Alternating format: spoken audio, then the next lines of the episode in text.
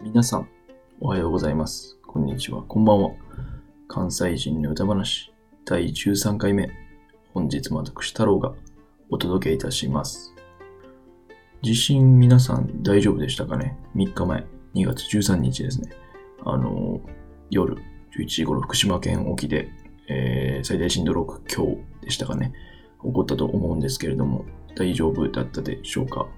僕が住んでるところもね、結構揺れて、本当に、あのーいつでも避難というか、逃げれるように、財布と避難バッグというか、あのー避難用バッグ、災害用バッグか、と、あと、羽織るものだけ持って、ちょっと構えていたんですけれども、すごく長く横揺れと縦揺れが続いて、非常にこう、怖かったなっていうのが感想ですね。で、まだこれからね、1週間程度は福島県だったり宮城県の方っていうのも、こう、地震というか大きな地震に備えてくださいということなんですけれども、なんかこう、ちょうど10年、東日本大震災から10年がこのこの次の3月11日で経とうとしているところで、すごくなんでしょう、うん、防災だったり、そういったことを、あの時の記憶を思い出す方もいらっしゃるのではないかなと思って。で、もちろんね、こういう時はもう本当に専門家の方だったりとかの意見をしっかり聞いてやっていただければなと思います。で、僕は別に専門家でも何でもないんですけど、あの、リュックとかに、こう防寒具とか食料品とかを詰め込んでおいて、あの玄関にまず置いておくっていうのをやってます。なので、ちょっとおすすめです、それは。はい。あと、スニーカーとか動きやすい靴出しておいた方がいいと思います。で、そうですね。うん。本当にもう、最低限のもの、生きるために必要なものを、あの、玄関とか、すぐ逃げるようなところに置いておくっていうのは大事なんじゃないかなと思います。で、お風呂のお湯もね、あの、溜めたら、この東北、関東付近に住んでる人は、今はとりあえずは抜かずに、次の日の朝また、朝というか、次の日の夜入る直前に抜いてっていう、水さえあれば、なんとかね、なることもあると思うんで、はい。その辺は意識していただければと思います。あと、こういう時に注意なのが、なんか変な情報とか、SNS も良し悪しがあって、いろんな、もう、ご情報とか、本当にそういうの意図的にね、意図的じゃなくてもそういうのって困るんですけど、意図的に流すやつはほんま滅んだらええのになと思って。本当に。こう言って、人の混乱に乗じていらんことしてくるやつってマジで、なんなんやろなとか思ってる。はい。言ってるんですけど、まあ、ごめんなさい、そんな関係ないですね。なので、しっかり、うん、本当に心休まらないと思うんですけど、しっかり行動していきましょうというか、あの、焦らずに落ち着いてやっていきましょう。はい。てなわけで、あの、本題に今日入りたいと思うんですけど、本題何かというと、モーカサメって皆さん知ってます？モーカサメ。これめっちゃ美味しいなっていう話を今日しようと思うんですけど、まずモーカサメってまず何やねんって、サメ？え、サメって食えるみたいな話になると思うんですけど、これね、あの、まあ、今日、結論食べれるんですよ。食べれるから僕食べたんですけど、あの、なんか今パッと調べたらね、僕全然調べる前に買ってこうスーパーにモーカサメって置いてたので、あの、なんなんやろうと思って、で、今回食べる前も2、3回食べたことがあって、あなんか、白身魚で結構お手頃な値段やし、いつも鍋に豚肉とか鶏肉しか入れてないから、あ、たまにはこう魚もいいかなと思って、こう手に取って食べたんですけど、美味しくて、本当に。で、調べたところ、モーカサメは、っと、これなんでしょうか、マカロニっていうサイトから取ってきたものをそのまま読むんですけど、あの、マカロニっていうあの料理系のサイトですかね？レシピとか。はい。モーカサメは、えー日本海などにいるサメの一種。寒い海を好むため人が襲われたという記録はありませんが、大型で獰猛なサメの部類に入るため危険な種です。だそうですよ。気仙沼、宮城県の。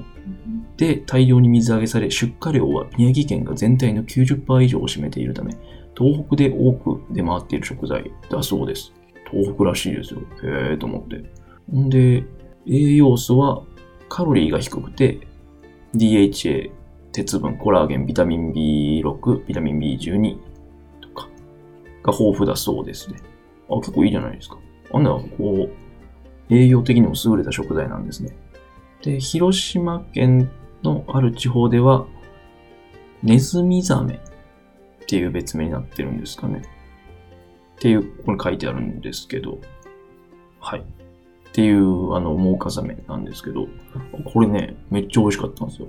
で、味はどんなんかっていうと、淡白です、本当に。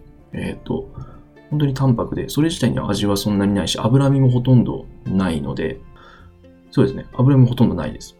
で、匂いっていうのもほとんど臭みはなくて、なんかこの今さっきのマカロニっていうサイトにあったのが塩水で洗い流せばいいって話だったんですけど、僕はお酒と塩に、まあ、20分ぐらいつけて、で、水でこう洗い流したらもう本当に無臭です。これがほんまに魚かっていうぐらい無臭。ほんで、食感は、なん、食感はね、ね、なんて言ったらいいか、ブリをちょっと硬くした感じ。うん。あの、いい意味でね、こう、歯応えのあるブリみたいな。で、ブリってちょっと油乗ってるじゃないですか。寒ブリとか冬場乗って。あんな感じのやつをもっとこう脂身をなくして淡白にして少し、うん、お肉っぽい食感に近づけた感じかな。歯応えはいい意味であります。はい。で、値段もそこまでさっきも言ったんですけど、ちょっと高くなくて、ちょっと覚えてないんですけど、うん、結構大きめの身2つ入って、300g ぐらいかな入って、何倍やったっけな。ちょっと覚えてないんですけど、あの、でも、ブリとかより安かったと思います。はい。あの、他の白身魚、タラとかよりかは安かったと思います。で、えー、本当にこれ、いいなと思って。うん。本当に美味しかったからこれを紹介したいっていうだけの今日話なんですけど、ほんで、えっ、ー、と、調理方法なんですけど、これ僕やったのが、えっ、ー、と、お鍋、味噌系の鍋、あの、お味噌溶いてお出汁とか入れて溶いて、味噌系のお鍋に入れて食べたのと、あと、照り焼き。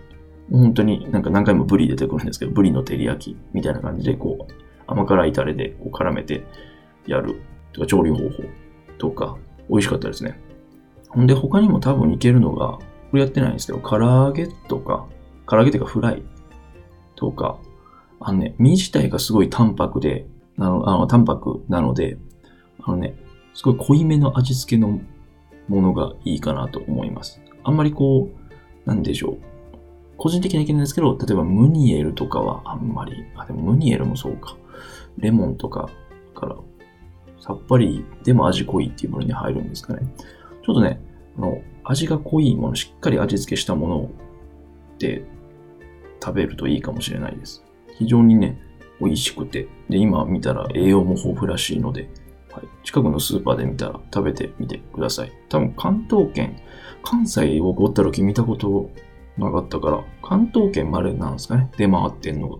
そういや、あの、関東で宮城三陸産みたいなの書いてあったの。あの、モーカーさんね、この前買ったやつ。はい。っていう話です。はい。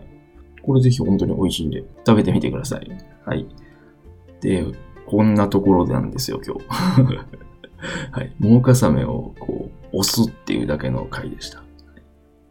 で、まあ、この辺で終わろうかなと思うんですけど、まあ、最後終わりにもう一回、あの、地震は本当に気をつけてというか、ちょっと一週間ぐらいは警戒した方がいいのかなと思います。この前から、13日から一週間なので、あと4日とかですかね。今週の土曜日、日曜日ぐらいまでは、うん、心構えはしておいた方がいいかなと思います。本当にあんまり気にしすぎるのも良くないかなと思うんですけど、ゆっくり休むときは休んで、こう、対策だけはしっかり、こう、いざ逃げれるというか、いざ避難できたりとか、するっていうのは、あの、大事かなと思いますね。はい。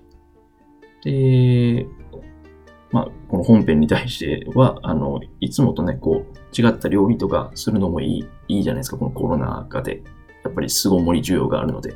で、で、で、噛んだ。って時に、こう、なんか高い食材とかじゃなくても、こう安くても普段手にする、あの、手にしたことない食材とか、特に、あの、スーパーだと、こう、臓物系というか、肝とかレバー、まあ一緒ですね、肝とレバー。レバーとか、あとは、ホルモンとかもそうですし、まあ家でやるとちょっとあれかなと思うんですけど、魚とかも結構ね、普段はなんかめんどくさいじゃないですか、調理するの。はい。あ、まあ、モーカサメは切り身で売ってるんで大丈夫です。はい。そのままで売ってないんで。はい。なんですけど、まあちょっとあの、違った食材を料理するのも、こう、巣ごもりがはかどるかもしれないですよっていうお話でした。はい。本日はこの辺で終わりたいと思います。番組の感想や、質問等は Spotify や、えー、アンカーからですかね。僕はアンカーから、アンカーというプラットフォームに置いて、置いてアップロードして、Spotify とかにもアップロードしてるんですけど、アンカーとか Spotify とか Google Podcast から聞いている方は、えー、概要欄のメールアドレスから感想や質問あれば送ってください。あとは、スタンド FM ですね。スタンド FM からはレターが送れるので気軽に何でも送ってきていただけたら嬉しいです。はい。というわけで、週の折り返しですね。水曜日。じゃなかったわ。今日火曜日やったわ。もう曜日感覚が狂ってる。はい。まだ一週間も長いですが、それなりに頑張っていきましょう。はい。また次回の放送でお会いしましょう。ほなまた。